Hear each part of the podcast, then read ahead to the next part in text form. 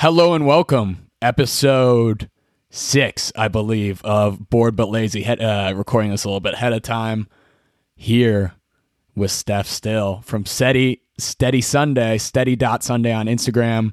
On TikTok, same thing. Catch her on YouTube, Stephanie Still. Or is it just Steph Still? YouTube, Stephanie Still. TikTok is Steph M Still. I should really I should really make them all the same thing. I know it's probably quite confusing, but thank you. I'm very excited. Very excited. Thank you for having me. For anyone who does not know you, who are you and what do you do? So, I'm Steph. I am a 24 year old. I live in the Bay Area, California, and I just left last month, just left my nine to five job to pursue my business full time. My business being content creation and Steady Sunday, which is an online community for sober and sober curious young adults. Um, and yeah, just kind of seeing where this next step in my life takes me. I wouldn't say I was at the stage where I was comfortable leaving my job by any means, but I just did it. and yeah, here we are. This past summer, I looked into, you know, I just searched like quitting drinking college, and you are like the first person to pop up. So that is, that's an accomplishment in and of itself. So congratulations. And then, yeah, just really found your journey really relatable for anyone who's ever looked into sobriety pages on YouTube. It's a lot of older, like, and when I say older, I mean 40s. You know, it's like, you got to do this for your kids. It's like, I can't fucking relate to that, you know? And it's like, can we, like, I want to talk about like college. And you have a bunch of great videos. If you are ever curious, I really suggest checking you out on YouTube is like your primary, but I see you're you're posting more on TikTok and Instagram and stuff, right? Yeah, I'm trying. There's so many platforms these days. It's just hard to, but yeah, YouTube I definitely enjoy the most and I think mm-hmm. because it's a search engine, you know, like it's the second biggest search engine besides Google, I think. But you can just search things and and find them just like you search quitting drinking college and I think I was in the same exact boat as you when I was first questioning if I was an alcoholic, if I had a problem at 20, at 19, that's what I would search. And I would come across YouTube videos of like people doing challenges. Like, I quit alcohol for 100 days, but not necessarily because they had an issue with it or they just weren't sharing that. And same thing, like coming across people who were doing it for their kids, which go them, like, yay for them. But yeah, it just wasn't relatable um, which is why I wanted to, I always wanted to start a YouTube channel. And that's also why I wanted to put videos in that space so that when people were searching that, they didn't feel alone and they could, you know, find mine. Awesome. Yeah. So, really, was this your goal of making content from the start, or did you want, did you, you had a blog before you went sober, correct? No, no. So, Okay. Yeah, I. It started off with fun shit blog, yeah. right? wow, you really Back did in your the day. See, I did my research. yeah. Yeah, I know you and the previous guest. It was so weird, like just stalking their like old stuff. I was like, man, I feel creepy right now. Yeah, yeah fun shit blog. It started as fun shit blog. I so I knew I wanted to start a blog. Maybe a month or two into my sobriety journey, just because like when I was sitting at home, you know, and all my roommates were out drinking and I was like forcing myself to stay in because I knew if I went out drink like went out with them, I would be triggered, I would drink and I was really trying to pursue sobriety at that point because I was, you know, I had been dealing with an unhealthy relationship with alcohol probably since I started drinking at like 17 years old. And when I was sitting at home alone, like I would write in my journal or I would like think about things that I wanted to write, like put in a book, not necessarily thinking that I would ever write a book, but like writing was what helped me through those moments. And then once I started to get a bit further into my journey, I realized, oh, I could actually put this writing somewhere to help other people who are going through this because I know, like, at first I thought I was the only 21 year old who was struggling with alcohol because no one was really talking about it. Or so I wasn't involved in the sober Instagram community yet. I wasn't involved in these different communities. So I thought I was the only one.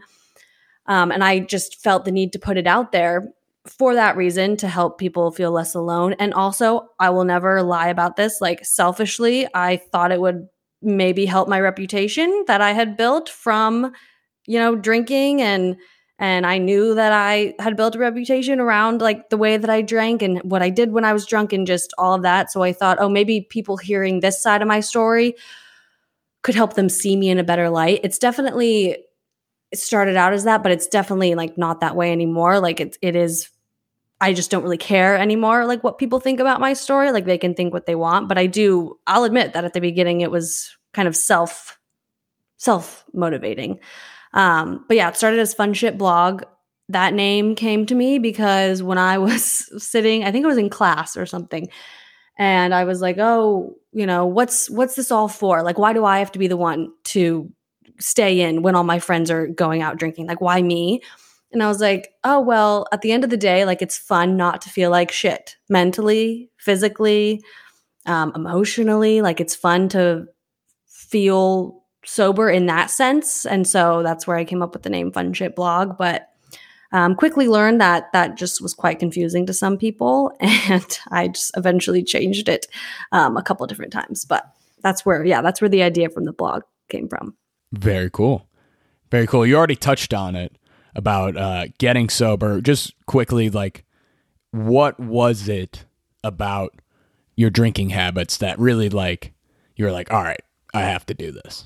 Yeah, I would say there was quite a few red flags along the way, but definitely like in high school, I was always the one who was getting drunker than my friends, always the one who was having to be taken care of at the end of the night, um, always the one who didn't remember parts of my night. Like I don't think I I think I can count on one hand the amount of times I drank in high school where I could remember everything. Um, and then definitely when I got to college, just the the whole experience and my drinking was exacerbated by being away from parents and having access to older people who could buy me alcohol easily. And so at that point, I just noticed myself like scanning the um, happy hour menu to see like what drink contained the most alcohol by volume amount or sneaking shots you know, everyone would leave to get in the Uber and I'd be like, oh, I forgot my purse, and then go back in and sneak a couple more shots. Um, so just all this like secretive behavior. And I now I realize like if you're if you're trying to keep anything a secret in terms of your drinking, chances are it's you know not great for you. But um, yeah, just like little thing. I guess those aren't little things, but things that would stack up over time that um, eventually made me reevaluate my drinking. I'm more curious. Uh, were you were did you have fears? about like quote unquote coming out as sober and you know like was there a reveal to your friends like was it like nerve-wracking were they supportive what were your your reaction and their reactions yeah i mean there was definitely a fear there was i, I like looking back when i came out as came out as sober i'm doing air quotes whatever you know the terminology is it was like my friends were like, "Oh, finally." like she's, you know, recognizing this. Um I, it seemed like I was the last to know that I had a drinking problem, I guess. But yeah, there was a lot of fear. I didn't want to I didn't want people to see me in a different way. Like I remember when I first stopped drinking, I didn't really tell anyone and and even when I did tell people, I just kept doing the same things that I was always doing like kept going to bars, kept didn't change any of my social plans because I didn't want people to see me as like boring because that's like what the stigma around sobriety is is that you're boring um, especially in college and so there was definitely a fear the coming out the first people that i came out to or like told that i was sober was my two roommates because it was covid and they were coming back. Um, we had all gone home for a little bit and then they were coming back you know when school was like kind of starting up again and they were you know decently big drinkers and so i knew that i wasn't going to be able to like tell any more lies because up to that point i was like lying like oh i'm just not feeling it or i just don't want to drink and i knew like living with these people for you know six months to a year more and having to lie the whole time wasn't going to be great so i just told them and then they reacted you know, very well to it. So after just telling them, it was so much easier to tell other people. Um, and a lot of times, like, same with like going to um, events sober, like the anticipation of it is so much worse than actually doing it. So just, you know, telling them and then seeing how well they reacted gave me the confidence to do it for other people in my life or to tell other people in my life. 100% i could totally relate i was on fake antibiotics i still i still like i still am not fully upfront with some people because it, is just kind of is like personal in a way. It's also like kind of embarrassing. There's like a stigma to it. I wonder eh, do you think there is a difference in terms of for it is for girls and guys and men and women at least especially like the college level? Because I feel like while men's mental health is starting to come around, I feel like, you know, girls have always kind of been like, put your mental health first and stuff. Do you think there is a difference there? Totally. And I'm glad to bring this up because every other podcast I've been on has been with a woman. So we can just like relate to each other in that way. But I definitely think like, just being vulnerable, yeah, it's something that women I think are more prone to do, and it's more expected of women, and it's not as expected of men. Um, not just with sobriety, but with a lot of things. And I think too, just the stereotypical men culture of like beer, football, and you know, shooting pool or like whatever. Mm-hmm. Yeah, it's just so ingrained in that culture, like your man cave or something. And again, these are all like stereotypical, you know, binary man things, but um, mm-hmm. I think like even my boyfriend, he's been so supportive and he has naturally just like decreased his drinking, not because he ever had an issue with it, but first it was in support of me and now he just like doesn't feel the need to drink cuz he sees like how well I'm doing without it and he just I don't know, he's just more into like health and wellness now. Um but he's gotten like backlash from a couple of his friends of just like like like they know me they know my story they know that i'm sober and yet they still give him backlash for like him not drinking. So i think that brings up the point too of like if you cut like it's almost like you have to tell people i have a problem with alcohol for them to fully grasp it and like understand it and accept it. Whereas if it's just like oh it's i don't really enjoy it then people are more they're just more likely to be hard on you and like you're more likely to receive backlash i feel like which sucks that you have to like try and convince people of how bad your problem is to in order for them to take you seriously. Yeah. Yeah it's definitely so for me i was definitely i came back to syracuse for alumni weekend. Mm-hmm. and if you saw me at a bar I, that was a diet coke or water mm-hmm. you know? And like i you know i'm a bigger guy. I would go to the pregame and i would just like palm an olipop or something mm-hmm. or just like mm-hmm. a lacroix or something and you. you know at times well yeah but it's it's also kind of like cowardice in the fact that i was too pussy to fucking just be like yeah i'm not mm. boozing guys you know so it, it was just kind of tough and even now like some of my friends get it but some of them didn't like i don't know if they like interpreted it as like a break or something but like i had a friend call me at the bar a few nights ago being like, dude, we're so wasted. They're five dollar like well shots, dude. Five dollar Century twenty one shots. I was like, oh, sick. Like, you know, it's like I know they're try- not trying to be like dick. I just don't think they like get it. But I I haven't been as forthcoming with it as, mm-hmm. you know, others. But it's definitely tough from a guy's perspective. Yeah, and with I know you've talked about like fraternity culture, like that, just that especially mm-hmm. is like so, so toxic uh, in terms of drinking. And just like if, like going back to Syracuse for alumni weekend, you've made all these friends in college that know you as, you know, Justin the drinker. And so to go back and like say you're not going to drink or show them this completely different version of you, which is, you know, in reality, as we both know, the true you or like the real you. Mm-hmm. But they I didn't try to punch any of them. yeah, exactly. it, it'll it'll take them a bit of time. It'll throw them off guard. It's almost like you have to get to know the person again. So I don't think there's anything wrong with like not feeling up to telling people right away. Like I and I also think that you can have different things that you tell to different people in your life. Like if you know, like I know that there's some friends in my life who, yeah, I can tell them the full story and they're going to be super supportive and understanding.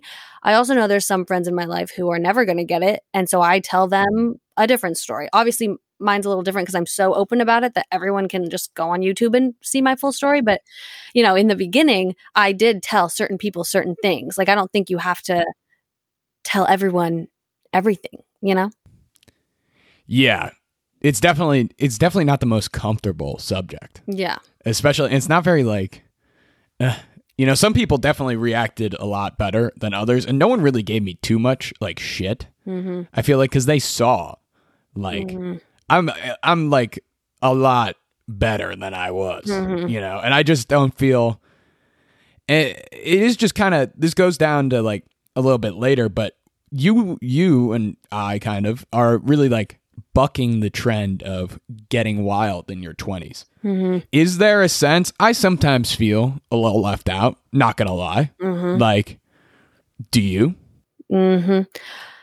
Yeah, I still feel FOMO like Halloween especially always gets me. It's like these past 3 years like Halloween for some reason has always gotten like I stay off social media because it just yeah, it's a drinking holiday when you're in your 20s and I definitely know the feeling of like oh, I'm in my 20s, like I need to be living it up in my 20s. I'm missing mm-hmm. out.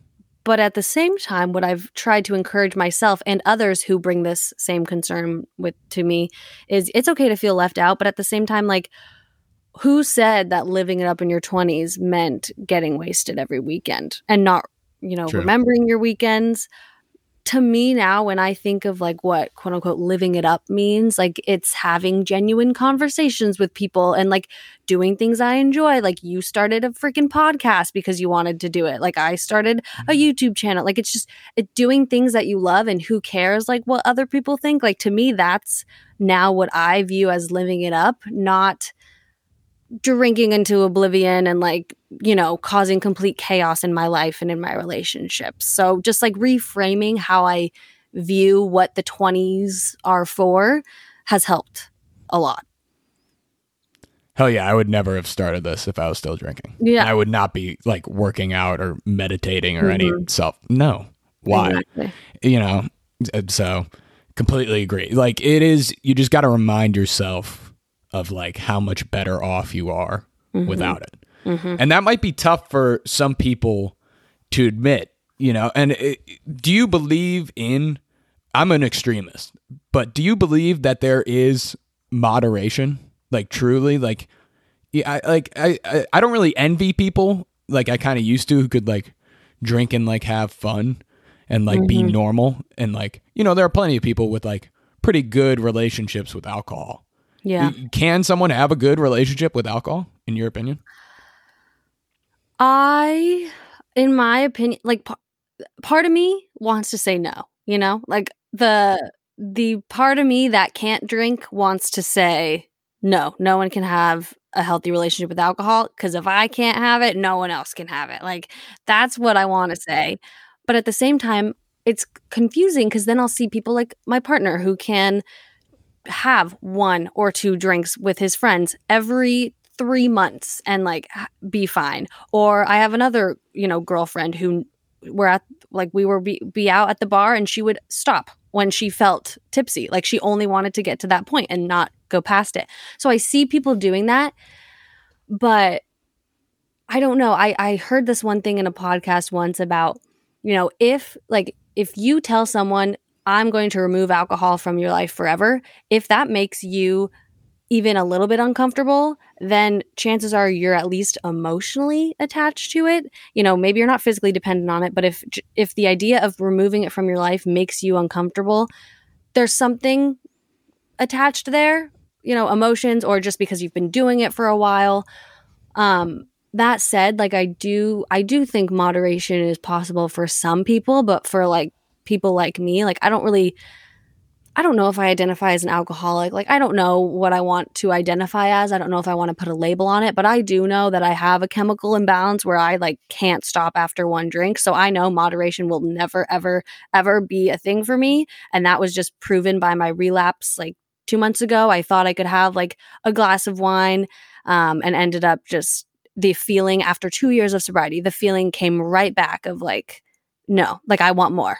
And that's how I knew like nothing had changed. So for me, I know moderation is impossible. For some people, a very select few, I feel like it it is. What do you what do you think about that?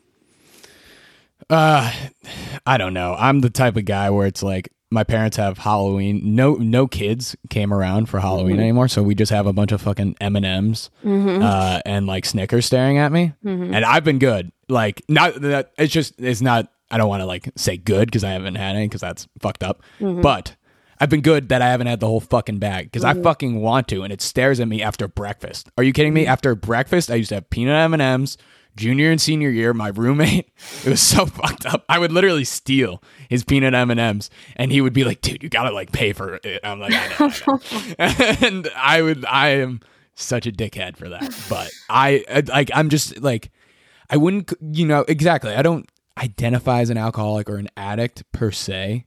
You know, I'm watching Dopesick right now. I'm a little mm-hmm. late, but great show. Mm-hmm. The those are addicts. You know, those are like they are homeless. They like need it. Like it is ten out of ten. They think they're gonna die without it. Mm-hmm.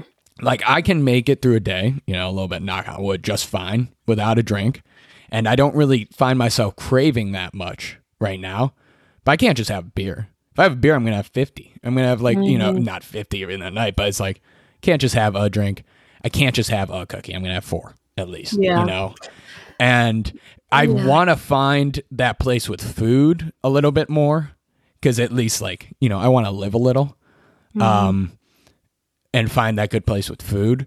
Whereas drinking, I just feel so much better without it, and I'm kind of at peace with the fact that I can't. I also feel like it's kind of with you. This is gonna sound so corny, but it's kind of like a power in a way, mm-hmm. and it's like a differentiator. You know, it's like you're different. You know, it, it, you can just follow the trend of just drinking just like everyone else, but that was just getting me nowhere. You know, and why why fit in for you?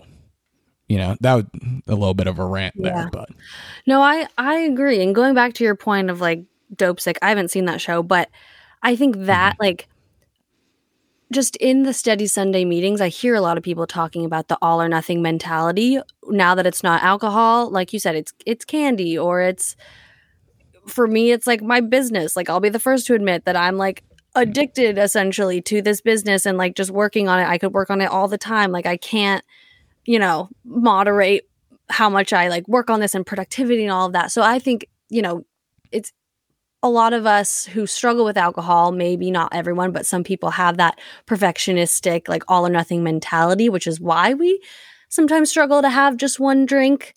But at the same time, going back to your comment of like, okay, those people are addicts, I think that's where sometimes we get into trouble where it's like, that is what people think of when they think of an alcoholic or an addict. The person under the bridge, you know, scratching, like they can't survive without it. But that's one of the reasons why, like, I am so open about it because I do have an addictive personality. Maybe I'm an addict. Like, I sometimes I think I am. Like, if th- something will make me feel good or differently, I'll abuse it. You know, it's happened with Adderall, it's happened with other drugs. So, like, I identify as that.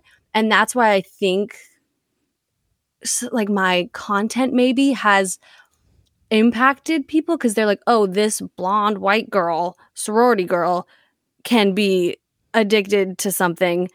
You know, it's not just the person under the bridge. Like, there's this whole gray area where I think people are like, if I'm not like that, then I don't have a problem. But there's the area in between of like, okay, you, you maybe you're not under a bridge, but you have all of this.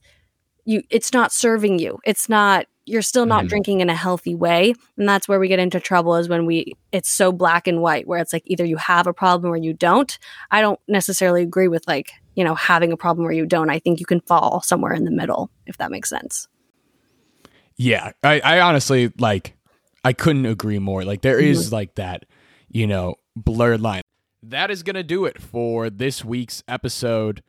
Thank you so much to Steph for coming on. Definitely a more, you know, serious topic than I've addressed in the past.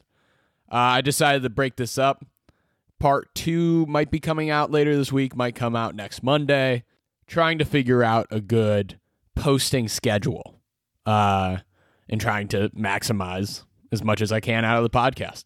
Instagram, YouTube Shorts, TikTok, all at Bored But Lazy Pod. Check me out there. Newsletters in the description. Everything's in the description. Thank you so much for listening. I really appreciate it. I know I say it every time, but it is true. you know, thank you to everyone who listens. So, uh, if you missed it, I uploaded my first full length YouTube video of the Slanderous podcast. That is on YouTube. You can listen to it or you can watch it.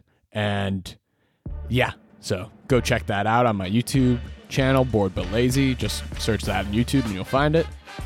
Uh, yeah, thank you so much. I will catch you in the next one. Peace.